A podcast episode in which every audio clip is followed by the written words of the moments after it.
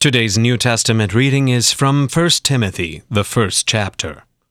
Paul, an apostle of Christ Jesus, by command of God our Savior and of Christ Jesus our hope, to Timothy, my true child in the faith, grace, mercy, and peace from God the Father and Christ Jesus our Lord. As I urged you when I was going to Macedonia, Remain at Ephesus, so that you may charge certain persons not to teach any different doctrine, nor to devote themselves to myths and endless genealogies, which promote speculations, rather than the stewardship from God that is by faith. The aim of our charge is love that issues from a pure heart, and a good conscience and a sincere faith. Certain persons, by swerving from these, have wandered away into vain discussion, desiring to be teachers of the law, without understanding either what they are saying or the things about which they make confident assertions. Now we know that the law is good, if one uses it lawfully. Understanding this, that the law is not laid down for the just, but for the lawless and disobedient, for the ungodly and sinners for the unholy and profane, for those who strike their fathers and mothers, for murderers, the sexually immoral, men who practice homosexuality, enslavers, liars, perjurers, and whatever else is contrary to sound doctrine, in accordance with the gospel of the glory of the blessed God, with which I have been entrusted. I thank him who has given me strength, Christ Jesus our Lord because he judged me faithful, appointing me to his service. Though formerly I was a blasphemer, persecutor, and insolent opponent. But I received mercy, because I had acted ignorantly in unbelief. And the grace of our Lord overflowed for me with the faith and love that are in Christ Jesus. The saying is trustworthy and deserving of full acceptance that Christ Jesus came into the world to save sinners, of whom I am the foremost. But I received mercy for this reason, that in me, as the foremost, Jesus Christ might display his perfect patience as an example to those who were to believe in him for eternal life. To the King of ages, immortal, invisible, the only God, be honor and glory forever and ever. Amen. This charge I entrust to you, Timothy, my child, in accordance with the prophecies previously made about you, that by them you may wage the good warfare, holding faith and a good conscience. By rejecting this, some have made shipwreck of their faith, among whom are Hymenaeus and Alexander whom I have handed over to Satan, that they may learn not to blaspheme. This is the word of the Lord.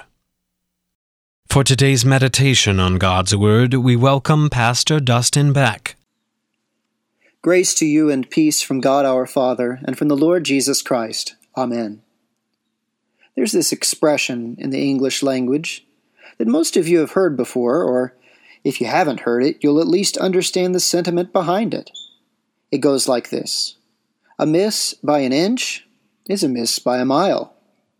If you spent any time watching or participating in a sport, you can probably relate. The several inches that mean the difference between that buzzer beating take the lead three pointer and a miss.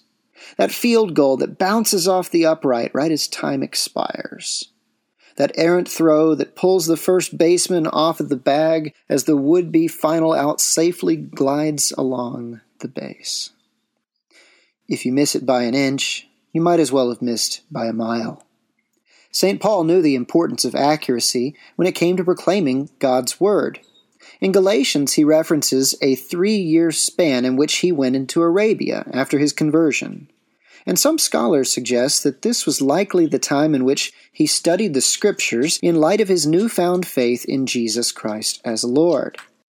And missing by an inch is especially dangerous in terms of theology, where Jesus says that the way that leads to salvation is narrow, while the path that leads to destruction is broad.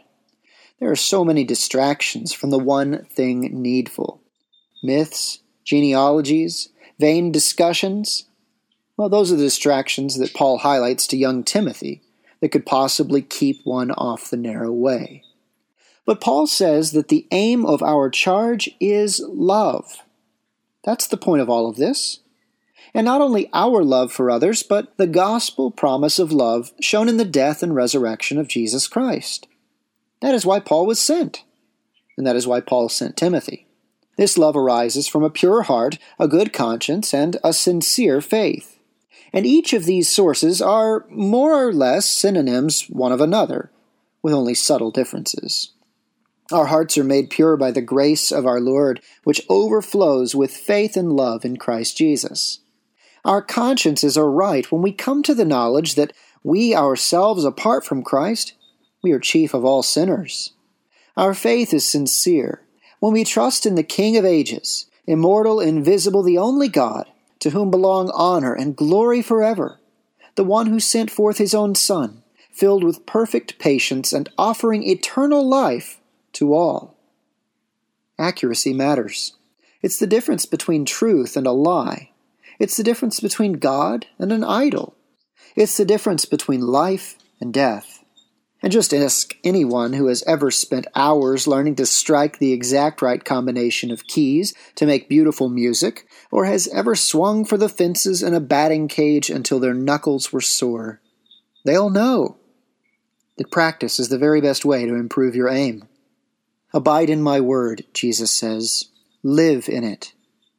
I once had a pastor who used to always say that the more you're in God's word, the more God's word gets into you. And that word, the word of promise, the word of forgiveness, the word of Christ Himself, it alone can grant a sincere and unrelenting faith, a conscience that freely confesses one's sinfulness apart from Christ, a heart made pure and given the capability for love, both to receive it and to give it, to give that love to a world that apart from Christ can have no peace. And may the peace of God, which passes all understanding, guard your hearts and your minds in Christ Jesus our Lord until he comes again. Amen.